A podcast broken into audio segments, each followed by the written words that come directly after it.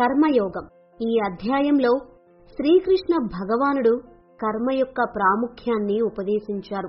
మనం చేయాల్సిన ధర్మాన్ని భగవంతుడు ఇచ్చిన కర్తవ్యంగా చేసినప్పుడు ఆ పని యజ్ఞమవుతుంది. యజ్ఞం దేవతలను సంతోషపరుస్తుంది. అలాంటి యజ్ఞం వానలు కురిపించి ప్రజల జీవనోపాధికి అవసరమైన ధాన్యం అందిస్తుంది. ఎటువంటి స్వలాభం ఆశించకుండా పనిచేసేవారే జ్ఞానులు అని శ్రీకృష్ణుల వారు అంటారు. ఈ అధ్యాయంలో నలభై మూడు శ్లోకాలుంటాయి. మొదటి అధ్యాయంలో అర్జునుడి దుఃఖం ఉప్పొంగే పరిస్థితిని కలిగించి శ్రీకృష్ణుల వారు ఆధ్యాత్మిక ఉపదేశమివ్వడానికి అవసరం కలిగింది. రెండవ అధ్యాయంలో మొదట శ్రీకృష్ణుడు ఆత్మ యొక్క జ్ఞానాన్ని బోధించారు. తరువాత అర్జునునికి క్షత్రియ ధర్మాన్ని గుర్తు చేశారు. ఆ తర్వాత కర్మయోగ శాస్త్రమనే ఒక ఉన్నతమైన తత్వాన్ని తెలియచేశారు. కర్మను వదిలిపెట్టమని చెప్పలేదు కాని ఆ కర్మల నుండి వచ్చే ఫలితాలపై ఆసక్తిని త్యజించమన్నారు శ్రీకృష్ణ పరమాత్ముడు. అర్జునుడు కర్మ కన్నా జ్ఞానమే గొప్పదని తప్పుగా అర్థం చేసుకుని శ్రీకృష్ణుల వారితో ఇలా అంటాడు. జ్యాయసి చేత్కర్మనస్తే మతా బుద్ధి జనార్దన. తత్కిం కర్మని ఘోరే మాం నియోజయసి కేశవ. అంటే ఓ జనార్దన జ్ఞానం అనేది కర్మ కంటే శ్రేష్టమైనదైతే మరి నన్ను ఈ ఘోరమైన యుద్ధం ఎందుకు చేయమంటున్నావు? నీ అస్పష్టమైన ఉపదేశంతో నేను అయోమయంలో పడిపోయాను. దేనివల్లైతే నాకు శ్రేయస్సు కలుగుతుందో దయచేసి ఆ ఒక్క మార్గాన్ని నాకు ఉపదేశించుము అని అర్జునుడు శ్రీకృష్ణుల వారిని వేడుకున్నాడు. దానికి శ్రీకృష్ణుడు ఓ అర్జున జ్ఞానయోగం కర్మయోగం వేరువేరు కాదు. రెండు ఒకదానికొకటి అనుసంధానమైనవి. పురుషుడు కర్మని అనుసరించకుండా జ్ఞానాన్ని పొందలేడు. ఎవరూ కూడా ఏ పని చెయ్యకుండా ఒక్క క్షణమైనా ఉండలేరు. అన్ని ప్రాణులు తమ తమ ప్రకృతి సహజమైన పనులు చేస్తూనే ఉంటాయి. ఇక్కడ కర్మ అంటే కేవలం ప్రొఫెషనల్ వర్కే కాదు. రోజువారి పనులైన తినడం త్రాగడం నడవటం కూడా కర్మలే అని శ్రీకృష్ణుని యొక్క ఉద్దేశం. అందుకే ఆయన ఏ పని చేయకుండా ఒక్క క్షణమైనా ఉండలేరు అని అర్జునునికి చెబుతున్నారు. ఏ వ్యక్తి అయితే పైకి ఇంద్రియాలను నిగ్రహించినట్లుగా కనిపించి లోపల మాత్రం కోరికలు కలిగి ఉంటాడో అతడు కపటి. అది సరైన పరిత్యాగం కాదు. కాని అర్జున తమ జ్ఞానేంద్రియాలను అదుపులో ఉంచుకొని మమకారం ఆసక్తి లేకుండా పనిచేసే కర్మయోగులే నిజమైన శ్రేష్ఠులు. శరీరం జగత్తులో మనసు భగవంతునిలో ఉంచి ప్రపంచంలోని వ్యవహారాలు నిర్వహించడమే కర్మయోగం అని శ్రీకృష్ణుల వారు అంటారు. కాబట్టి ఓ అర్జున నీవు నీ కర్తవ్యాన్ని నిర్వర్తించాలి. ఎందుకంటే పని చేయడమనేది ఊరికే ఉండడం కన్నా ఉత్తమమైనది. ప్రతి పనిని ఒక యజ్ఞంలాగా భావించాలి.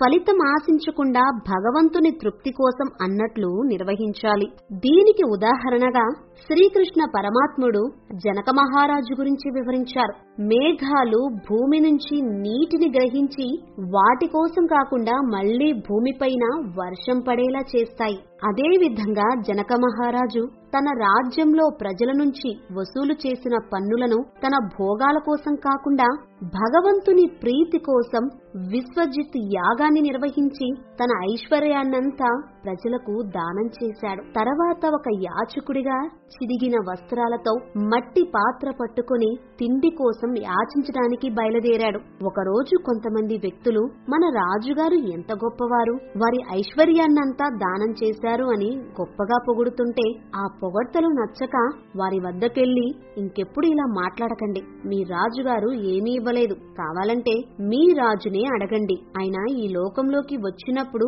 ఏమైనా తీసుకుని పుట్టాడా అని. ఆయన ఉత్త చేతులతోనే పుట్టాడు కదా. మరి ఏం దానం చేసినట్టు? కర్మయోగమంటే ఇదే. మానవుల కర్మలు వేదాలతో చెప్పబడ్డాయి. వేదాలు అనగా ఋగ్వేదం యజుర్వేదం సామవేదం అథర్వవేదం ఈ వేదాలు భగవంతునిచే చెప్పబడ్డాయి. వేదాలచే చెప్పబడిన ఈ యజ్ఞ చక్రంలో తన బాధ్యతలను నెరవేర్చని వారు పాపులు. తమ ఇంద్రియ భోగాల కోసమే జీవించే వారి జీవితం వ్యర్థం.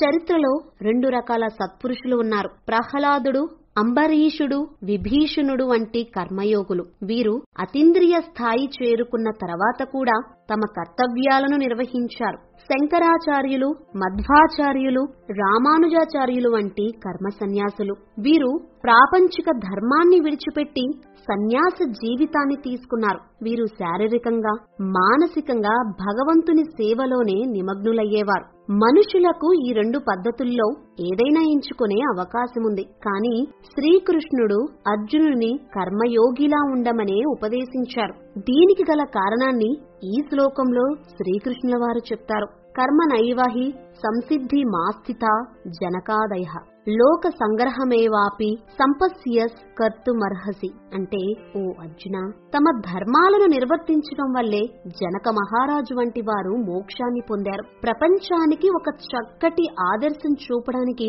నువ్వు కూడా నీ కర్తవ్య నిర్వహణ చెయ్యాలి. గొప్పవారు చేసే పనుల్నే సామాన్య జనులు అనుసరిస్తారు. సమాజంలో ఒక గొప్ప నాయకుడు కర్మ సన్యాసి అయి పనుల్ని విడిచిపెడితే అది జనులకు తప్పుడు ఆదర్శం చూపినట్టవుతుంది. ఈ మూడు లోకాల్లో నాకు చేయవలసిన కర్తవ్యం ఏమీ లేదు. నేను ఇంకా సాధించవలసింది ఏమీ లేదు. అయినా నేను చెయ్యవలసిన కర్తవ్యాన్ని చేస్తూనే ఉన్నాను. నేను నా కర్తవ్యాన్ని సరిగ్గా చెయ్యకపోతే ఈ సమస్త లోకాలు నాశనమవుతాయి.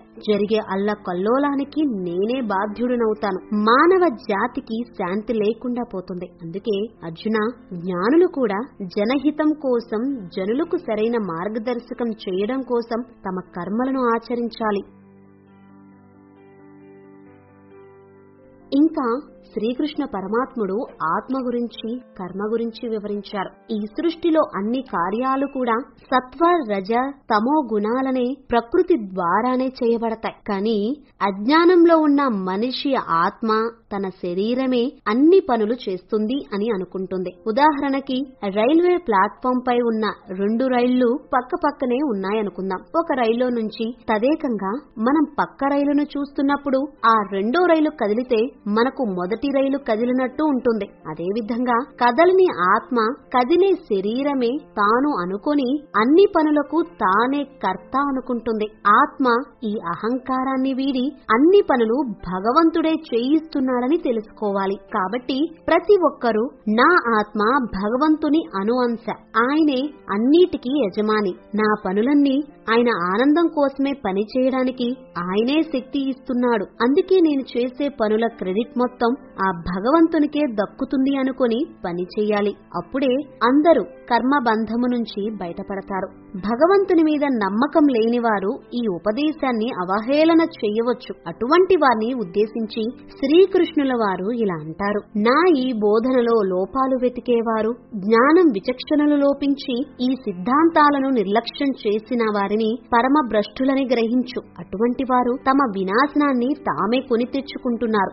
జనన మరణ చక్రంలోనే తిరుగుతూ ఉండిపోతారు. వివేకవంతులు తమ సహజ స్వభావాన్ని అనుసరించే పనులు చేస్తారు. అన్ని ప్రాణులు తమ సహజ ధర్మానికి అనుగుణంగా నడుచుకుంటాయి. చీమలు తమ కోసం కాకుండా తమ సమాజం కోసం ఆహారాన్ని సేకరిస్తాయి. కుక్కలు తమ విశ్వాస గుణాన్ని ప్రదర్శిస్తాయి. కాబట్టి అర్జున రాగద్వేషాలకు వశం కాకుండా నీ క్షత్రియ ధర్మాన్ని నీవు అనుసరించి యుద్ధానికి సిద్ధమవ్వు అని అంటారు. ఇది విన్నాక అర్జునుడికి ఒక సందేహం వచ్చింది. ఓ శ్రీకృష్ణ ఎందుకు ఒక వ్యక్తి అయిష్టంగానైనా బలవంతంగానైనా పాపపు పనులు చెయ్యడానికి ప్రేరేపించబడతాడు అని అర్జునుడు అడుగుతాడు. దొంగతనాలు హత్యలు మోసాలు పాపపు పనులని మనకు తెలుసు. అయినా కూడా ఏదో శక్తి ప్రేరేపించినట్లుగా కొంతమంది ఈ పనులు చేస్తూ ఉంటారు. ఆ శక్తి ఏంటో అర్జునుడు తెలుసుకోవాలనుకుంటున్నాడు. దీనికి శ్రీకృష్ణ పరమాత్ముడు ఈ విధంగా పలుకుతారు. కామయేష క్రోధయేష రజోగుణ సముద్భవ. మహాసనో మహాపాప్మా విద్యే నమిహ వైరినం. అంటే రజోగుణము నుంచి ఉత్పన్నమయ్యే కామమే క్రోధంగా పరిణామం చెందుతుంది. ఈ లోకంలో ఇది అత్యంత పాపిష్టకరమైనది అని తెలుసుకోవాలి. ఇక్కడ కామము అంటే కేవలం లైంగిక పరంగానే కాదు డబ్బుపై ఆస్తులపై వస్తువులపై కీర్తిపై ఉండే యావ కూడా కామమే. ఈ కామమే అన్ని పాపాలకు అన్ని అరిష్టాలకు మూల కారణమని శ్రీకృష్ణుడు నిర్ధారించాడు. నిప్పు పొగచేత కప్పబడినట్లుగా అద్దం దుమ్ముచే మసగబారినట్టుగా తల్లి గర్భంలో ఉన్న పిండం గర్భాశయం చేత కప్పబడినట్లుగా ఒక వ్యక్తి జ్ఞానం కామన్ చేత కమ్మివేయబడుతుంది. దీనికి ఒక ఉదాహరణ చూద్దాం. ఒక వ్యక్తి ఈవినింగ్ వాక్ కోసం అడవి ప్రాంతానికి వెళ్ళాడు రెండు మైళ్ళు నడిచిన తర్వాత సూర్యాస్తమయం అయింది చీకటి పడుతుందని ఇంటికి తిరుగు ప్రయాణమయ్యాడు. తిరిగి వెళుతుంటే ఒక జంతువుల గుంపు ఎదురైంది. ఆ క్రూర మృగాలు అతన్ని తరుముతుండడంతో మరోవైపుకి పరిగెత్తాడు. అలా పరిగెత్తుతుంటే ఒక మంత్రగత్తె చేతులు చాచి అతన్ని కౌగులించుకోవడానికి నిలబడి కనిపించింది. ఆమె నుంచి తప్పించుకోవడానికి ఇంకొక వైపు పరిగెత్తి ఒక గొయ్యిలో తలక్రిందులుగా పడిపోయాడు. కాని అతని కాళ్ళు ఆ తీగలలో చిక్కుకోవడంతో తలక్రిందులుగా వేలాడుతున్నాడు. ఆ గొయ్యి అడుగు భాగంలో ఒక పాము ఇతను పడిపోతే కాటేద్దామని వేచి ఉంది. ఈ మధ్యలో రెండు ఎలుకలు కనిపించాయి. ఒకటి తెల్లది ఇంకొకటి నల్లది. ఇవి తీగల్ని కొరకడం ప్రారంభించాయి. ఇవి చాలదన్నట్లు కొన్ని కందిరీగలు చేరి ముఖాన్ని కుట్టడం మొదలుపెట్టాయి. అంతా భయానక పరిస్థితుల్లో ఆ తీగకు ఉన్న తేనె పట్టు నుంచి కొన్ని తేనె చుక్కలు అతని నోట్లో పడడంతో తన భయాన్నంతా మరచిపోయి చిరునవ్వు చిందిస్తున్నాడు. ఆ తేనెను ఆస్వాదిస్తూ ఎంత బావుందో అనుకుంటున్నాడు. ఈ కథలోని వ్యక్తి మనకు వెర్రివాడలా కనిపించొచ్చు. కానీ కోరికలకు వశమై ఉన్న అందరి మనుషుల పరిస్థితి ఇదే. అడవి ఈ ప్రపంచాన్ని సూచిస్తుంది. ప్రతి అడుగులో ప్రమాదముంది. జంతువులు మనల్ని బాధించే వ్యాధులు మంత్రగత్తె ముసలితనం వంటిది గొయ్యిలో ఉన్న పాము మృత్యువు. ఎలుకలు పగలు రాత్రులు. ముఖాన్ని కుట్టే ఆ కందిరీగలు మన మనసులో ఉద్వేగానికి గురి చేసే అనంతమైన కోరికలు. ఇవి బాధను దుఃఖాన్ని కలగచేస్తాయి. తేనె ఇంద్రియ సుఖాలను సూచిస్తోంది. ఈ సుఖాలు మన విచక్షణ జ్ఞానాన్ని కోల్పోయేలా చేస్తాయి. మన ప్రమాదకరమైన పరిస్థితిని మరిచిపోయి క్షణ భంగురమైన ఇంద్రియ సుఖాలను ఆస్వాదించడంలోనే మునిగిపోతున్నామని శ్రీకృష్ణుల వారు చెబుతున్నారు.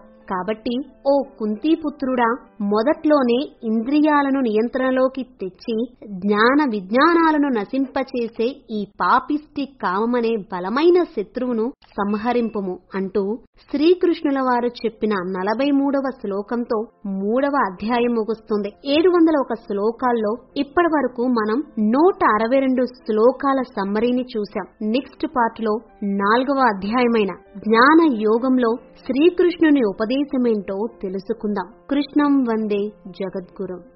ఈ వీడియో మీకు నచ్చిందనే అనుకుంటున్నా. నచ్చితే లైక్ చేయండి షేర్ చేయండి కామెంట్ చేయండి. ఇలాంటి మరిన్ని బుక్ సమరీస్ కోసం ఈ స్మార్ట్ ఇన్ఫోకి సబ్స్క్రైబ్ అవ్వండి. Thank you